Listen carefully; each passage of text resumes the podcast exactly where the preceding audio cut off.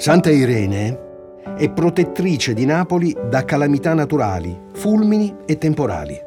La vedete mentre arresta con la mano destra alcune saette, nell'atto di proteggere con la mano sinistra una dettagliata rappresentazione della città sostenuta dalle braccia di un putto in rame dorato. È la Napoli del Settecento, in cui sono ben identificabili alcuni monumenti, Castelnuovo, il campanile della chiesa del Carmine e in alto Castel Sant'Elmo. Santa Irene, una delle martiri cristiane vittime delle persecuzioni dell'imperatore Diocleziano, fu martirizzata con il fuoco nel 304 d.C.